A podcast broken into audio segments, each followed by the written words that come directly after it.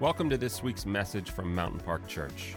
Our mission is to allow God to work in and through us, and we hope that as you listen to today's message, you feel challenged and inspired to give God more room to work in your life this week. And so, as I was thinking about that, I, I, I, thought about this, this topic of heaven. I thought, you know, isn't that how we deal with Christianity, and isn't that how we think of heaven?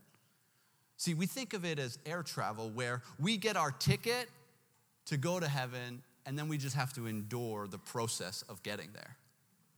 Like we get our ticket and we're excited about the destination we're going to. We say, Jesus, thank you for giving us eternal life, and we're ready when we die to accept that eternal life. But hey, let's just hope nothing really bad happens to us in the middle, and let's just make it through, and we have to endure it. And I don't know if that's something that we would, we would necessarily articulate to each other. And I don't know that I would have. But as I thought about the teaching Andrew gave us, I was, I was like, man, you know, we look at heaven as this ticket from Jesus, and then we just endure and kind of make it through. And, and so it, it made me raise two questions when I was listening to Andrew speak. It was these two questions. It was this How does understanding heaven help me in my everyday life? Like, what does it actually do to make a difference in my life? And then the second question came off this title from the words in Jesus' prayer in Matthew 6 Thy kingdom come, thy will be done. And so I want us to look, and I believe Jesus will answer those questions when we unpack that passage of Scripture. So if you will turn with me to Matthew 6, it'll be on the screen as well. And I want us just to go to Matthew 6, 9 through 13. This is known as the Lord's Prayer. And so we're going to just unpack the Your kingdom come, your will be done on earth as it is in heaven. And ask ourselves, how does our understanding of heaven impact our everyday life? Because if, you if you're like me, you grew up in church maybe a little bit, or you've heard different church things, you've heard um, too heavenly minded to be earthly good. I don't understand that because I don't actually think, I think Jesus is pretty heavenly minded, and he actually left heaven to come to earth. So I think if we could be heavenly minded like that, um, we might make a, a real difference here. And so I think the more we know about heaven, the better we are equipped to actually bring it here on earth. And this is Jesus' prayer. And so I want to lay the foundation of what's going on. Now, you need to know something about this passage. It happens, it's twice in the, in the Gospels, once in Luke and once in Matthew. And some of them, they're a little bit of difference. And some people would say, well, that, that shows that they actually don't know what they're writing about and there's just different prayers. Uh, but actually, um, if you understand, uh, Matthew is being written to Jewish people and Luke is, is for Gentiles. And so they're actually uh, making different points with the prayer. So they come at different moments and see, they're like, oh, see, they're different points. Jesus is teaching a big crowd, and then he's just teaching the disciples. See, it's not the same prayer. But that's not actually the point of it. It's not to say that there's difference, they're actually different points. And Luke is actually trying to teach Gentiles what prayer is, which is different than teaching Jewish people what prayer is. And so what we do is I want to I want to before we jump into reading it, I want to lay the foundation of what the scene is like. So here's the scene. Jesus is teaching. He's come on the scene for the very first time and he is just going for it preaching. I mean, he has no sermon outline. He's all over the place. It starts in Matthew 5, and he just starts doing the Beatitudes. And then he goes into talking about divorce. Then he talks about lust. I mean, he is going after all of these different laws that people know, and he is rearranging them. It says at the end of it that people were in awe of the power of his teaching. And is in the middle that he actually attacks prayer. Not prayer as in like prayer's bad, but actually, he says, you know, the way that you are being taught to pray, you're actually not doing it right. And so he does, he, he attacks two mindsets. One is a Jewish mindset. Remember, I said it was written to Jews? He says, do not be like the Pharisees who stand on the corner and want to be seen for all. They just want to be noticed. They want everyone to see how holy I am, how good I am at praying. Look at me. I am noticed. I am the righteous. I am the right one. I can pray the best of the best. He said, That is not why we pray. We pray alone to connect with God. It's not for people, it's for God, and then it transforms people. Then he goes and he attacks the Gentile style of, of prayer, where they felt they could manipulate the gods by just babbling on, and sooner or later, they would just trick them into doing what they wanted to do. So they would just babble the same word over and over again, or the same phrase over and over again, believing that eventually they would trick their God into doing it. He says, Listen, that is nonsense. God knows what you need before you even pray it. That's not the point of prayer. The point of prayer is to align your heart with His heart, and then it transforms you, and you transform the world. So, this is kind of what He does. And then He says, You need to pray like this. And we call it the Lord's Prayer, but actually, it's not a prayer for the Lord. The Lord would have never prayed this prayer because it says, Forgive us our sins. He, he doesn't need forgiveness for sins. He lived an absolutely perfect life. So, with all of that introduction, we will read it now. Jesus is talking to his disciples. He's teaching his people. He stepped onto the scene. He's on a mountain and he's just, he's about to teach them about prayer. And he says this Pray then like this Our Father in heaven, hallowed be your name. Your kingdom come, your will be done on earth as it is in heaven. Give us this day our daily bread, and forgive us our debts as we also have forgiven our debtors. And lead us not into temptation, but deliver us from evil. See, this passage is incredibly important. We need to know that Jesus is teaching a model of prayer. And so, all of us as believers, we should really be praying this prayer every day. Just verbatim, reading it over in our as a family. It's, it's a beautiful prayer. Uh, let me tell you, any prayer that has ever had an answer to it comes from the depths of this passage. It comes from the depths of this passage. But we don't limit it just to a model. We're not robots. He doesn't want us just to recite it. It actually has depth within it. And as we unpack it more and more, we actually find the depth of what he's saying. And so I want us to dive into your kingdom come, your will be done on earth as it is in heaven. And I don't know if you're like me, when you read the scriptures, you ask questions. I, I just do, like, I just naturally have been a person that I guess I never grew out of being two years old and ask why all the time. I like, I'm actually kind of annoying if you ask my wife. Like, I literally will sit with people and just investigate their life because I'm actually interested in how to do different things. So I actually just want to know more questions. So as I'm reading scripture, I ask these three questions as this passage, verse 10 Your kingdom come, your will be done on earth as it is in heaven. Here are the three questions that we're going to tackle today. First, what does Jesus mean by his kingdom? Second, what does Jesus mean by his will? Third, what does this mean for me? Like, how does it apply to my life? It's great to have knowledge and understanding, but if it, it has no application to my life, am I being transformed by it? And so I ask these questions. So the first question is this What is the kingdom of God? And to do this best, I think we need to look at Jesus. Let me ask you a question, okay? And this is not rhetorical, it is for you to answer. Don't yell it out because that could get weird. But um, just go ahead and, and ask it um, to yourself and, and see if you could g- give an answer. What was Jesus' main message in the Gospels? What was his main message? Go ahead and just take, a, take 10 seconds and think about it. What is his main, main message throughout the, the Gospels? What is it? Just think about it. See, when I was asking that question, I, you know, I thought about love your neighbor. I thought about, you know, care for others. Uh, you know, I thought, you know, he says a lot not to worry, but to trust him. But I didn't realize that his number one message is the kingdom is near. It's this it's, it's repent, for the kingdom is near. Repent, for the kingdom is near. So, what is the kingdom? Let's go ahead and, and unpack that. And so, Jesus, I, I love this. One scholar wrote this about Jesus' message. It says, The presence and the coming kingdom of God was the central message of Jesus.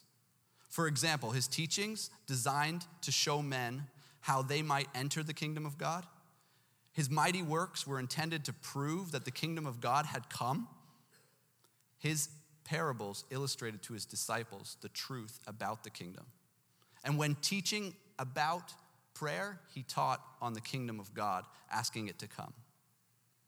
It's interesting that, that Jesus is constantly teaching about the kingdom of God. And his message isn't that it's somewhere, somewhere far off. It's actually, he says it's here. Or a better way to understand it is it's here and now, it's present.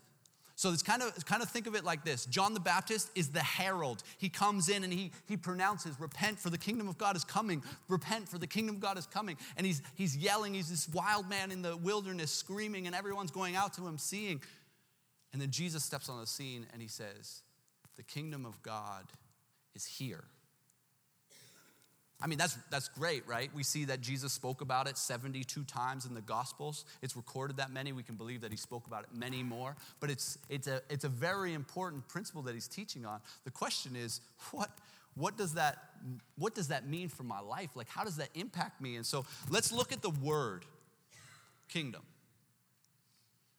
See, in our modern definition, here's how it is, is defined a state or monarchy, the head of which is a king, dominion, realm. The second meaning is the people belonging to a given realm. So, for instance, the kingdom of Great Britain may be thought of as the citizens over whom the queen exercises her rule. But to better understand it, we actually have to go back into their culture. To understand their culture is, is to help us. Their Roman culture, they understand what it is to live in a kingdom. It's the most powerful kingdom that exists. So when, when Jesus talks about a kingdom coming, the kingdom being here, it's not something that is kind of far off. You know, we live in democracy, right? And so we don't necessarily understand what a kingdom is. We get countries, we get government, but a kingdom is different. And so the word that's being used here, when translated, it's actually more of a rule or reign. So when Jesus stands and says, the rule and reign of God has come, not just the kingdom, this, this space, but actually the rule of a new king has come. And to better illustrate this, Jesus actually tells a parable in Luke 19 11 through 12. He says this He proceeded to tell a principle or a parable because he was near Jerusalem and because they supposed the kingdom of God was to appear immediately. And he said, A nobleman went far to another country to receive his kingdom and then returned.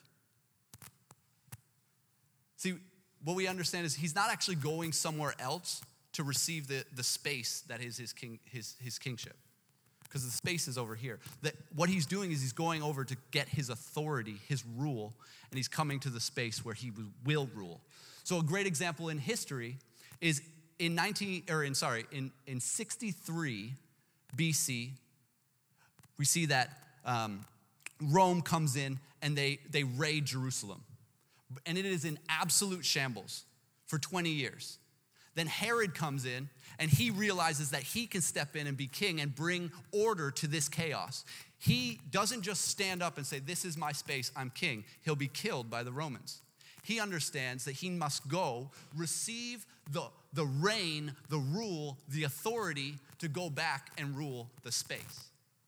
So, this is what Jesus is saying. Jesus is saying, you know, the rule of God is not necessarily geographical, it's not based on Jerusalem. It is actually his rule of, of mankind, it's his rule being released. And Jesus is saying, it's come, it's here. But I don't know about you, that's just a lot of information.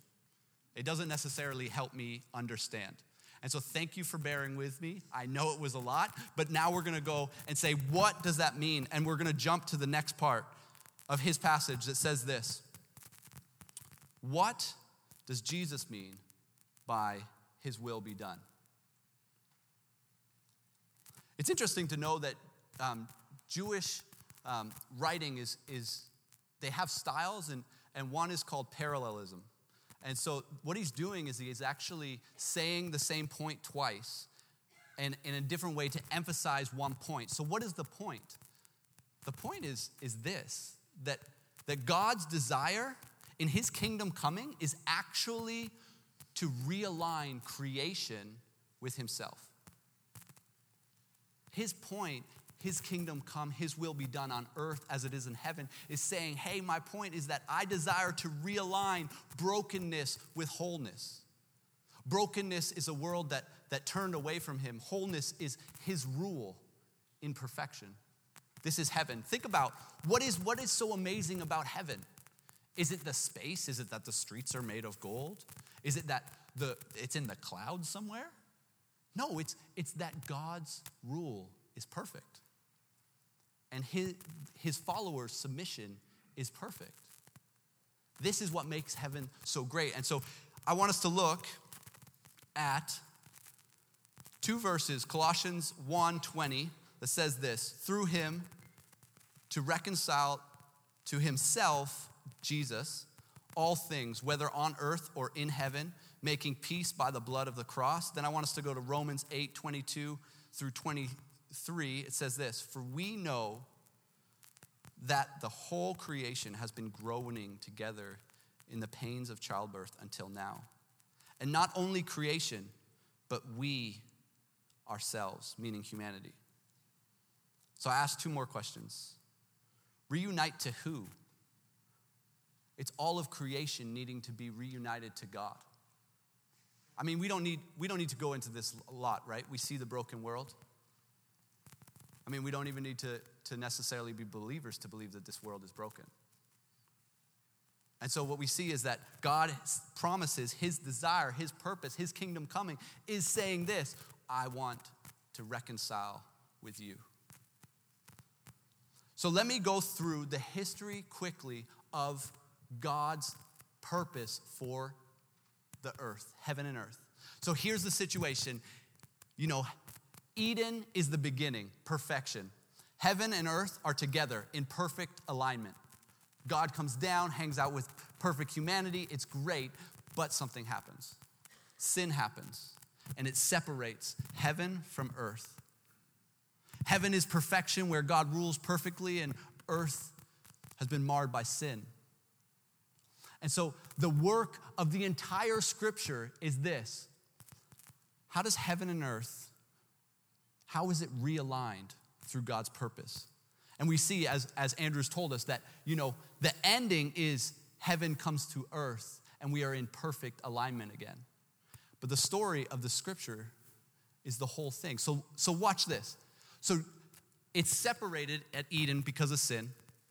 God makes a way for heaven and his kingdom to be here on earth, where he has a temple, a tabernacle, where his presence rests and heaven invades earth. But it's only a space, it's limited to one space and limited to really one human, human that can go in, the high priest. Then we have the prophets stand, stand up and say, One day the heaven will come, one day the kingdom will come, the rule of God will come, and there will be someone who will come and release that. Speaking about the Messiah, Jesus. And then we see Jesus steps on the scene, and he is that promise, that promise of the king coming, of the kingdom being released. And he says, The kingdom is here. It is here and now. But the cool thing is, is that's not where it ends.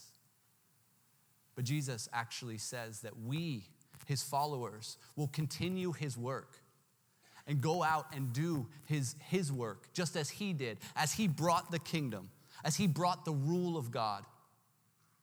We will come and bring in alignment the world around us so that God's kingdom will come. And so, where do we go with that? What do we do with that? And then we see it finally coming when the new heaven and the new earth unite. We see perfection. Eden is brought back and it's made perfect again. This is Jesus' story. This is God's overarching story of the whole scripture. And it makes me ask this question What does that even mean for me? right? Like, like, wow, I just feel like I just drank from a fire hose. I've been reading all these papers this week and I'm like, what? I don't even know. How do I even explain this in a way that we can actually see this? Here's, here's how it applies to, to you and I God wants to realign us with Himself. This is His desire. His kingdom come, His will be done. How? Well, first in us. First, you and I. We need to submit ourselves to the rule and reign of God. See, when we come and we go, the kingdom has come, and we bow our knee before God and we, we give Him everything. The kingdom, we don't have to wait for that ticket and say, oh, yes, I can't wait to endure the next 30 years so then I can have paradise. Actually, we get to know that kingdom has come now, heaven here in me. I, I actually carry a part of God in me. Heaven is God's rule. That's why it's perfect. And so the more that I obey God, the more that I'm in His will and under His rule. And so, how does it happen first? It happens in you and I. We say, God, your kingdom come, your will be done. It's our alignment. But here's the beautiful thing this is how cool God is. He doesn't just end there and be like, okay, you know, you just gave your heart to, to God, I'm just gonna zap you to heaven, and it's just done. No, He says this first in you and then through you. Hear this the kingdom come first in you and then through you. This is the beautiful thing.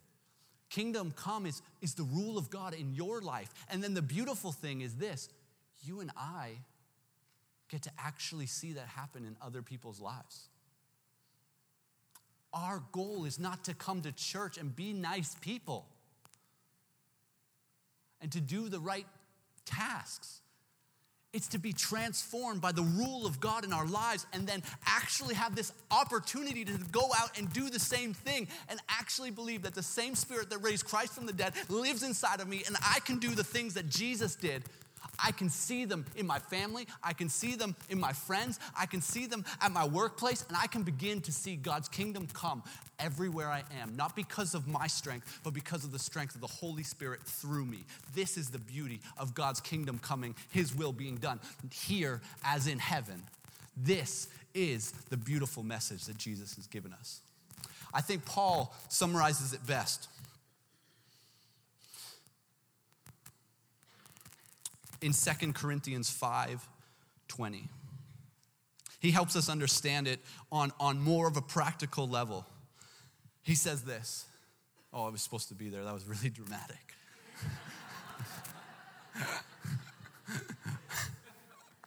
in my head, it looked cool, but it didn't work out.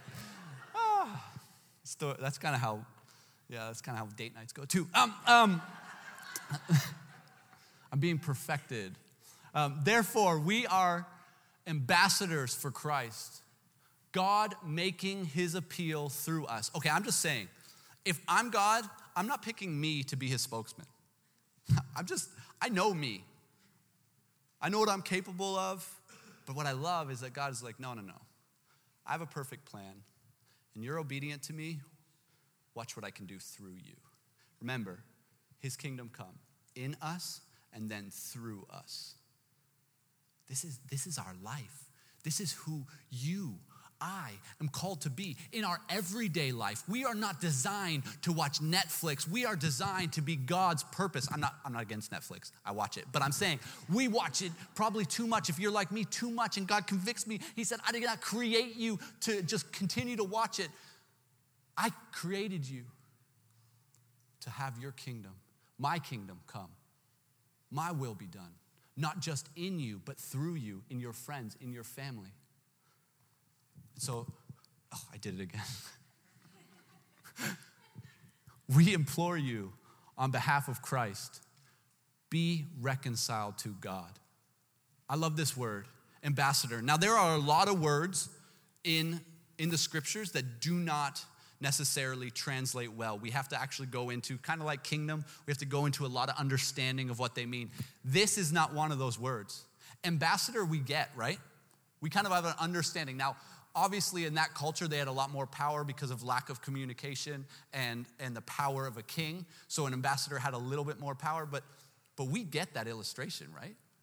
Like an ambassador is someone who represents a government and is not necessarily in his own country, but is actually in a different country but holds citizenship in their homeland.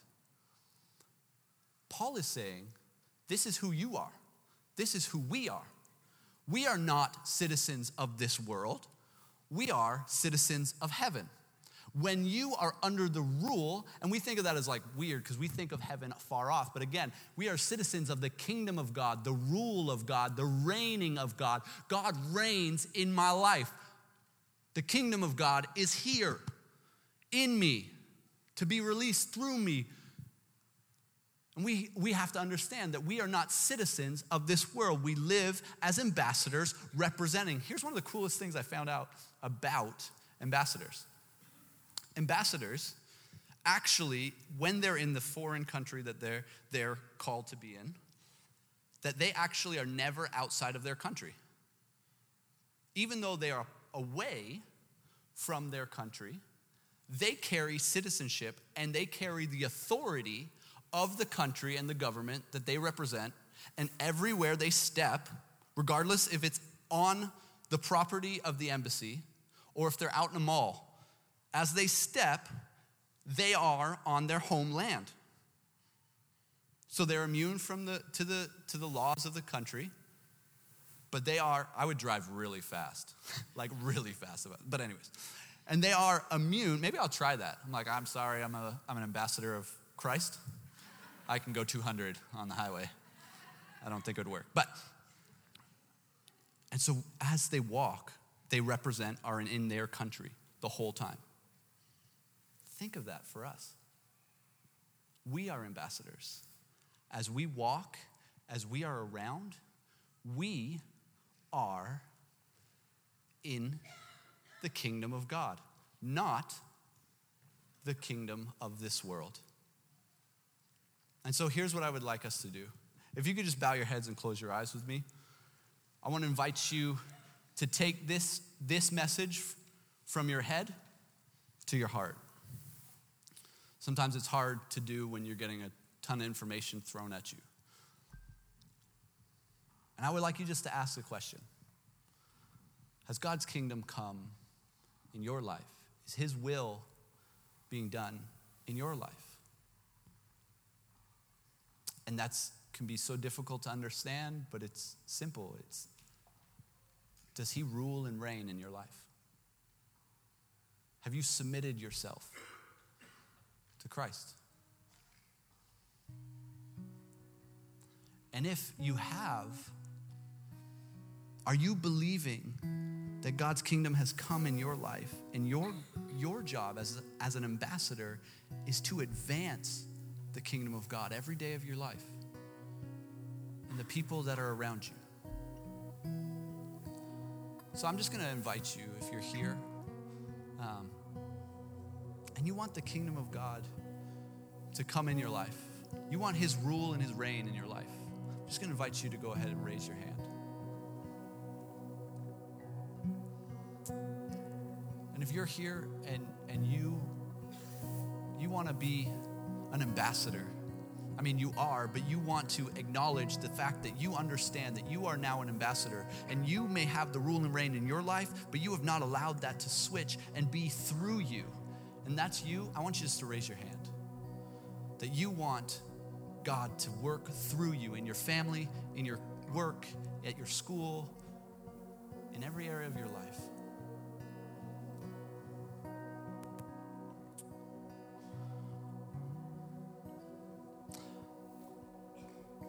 And now I want us to turn our attention to the cross. We're going to we're going to take communion together. And what the beautiful thing is this this is all possible because of Jesus' sacrifice on the cross. His death and resurrection brought the victory so that we could enter the kingdom of God and be in relationship with Him. And so, as you're taking communion, I invite you to, to think of three things. One, where are you at in alignment with God? Two, you know, are you submitting yourself completely to God's will? Three, you know, have you allowed yourself to believe that you are empowered to walk out what God has called you to do as Jesus has called We hope that you are challenged and inspired by what you heard today, and that you're willing to allow God to work in and through your life in bigger ways this week. We'd love to stay connected with you on social media, facebook.com slash Mountain Park Church and instagram.com slash Mountain Park Church. Finally, if you have a story of how God has been working in and through you, we'd love to hear it. Just email us at mystory at mp.church and tell us how God has been working in your life lately.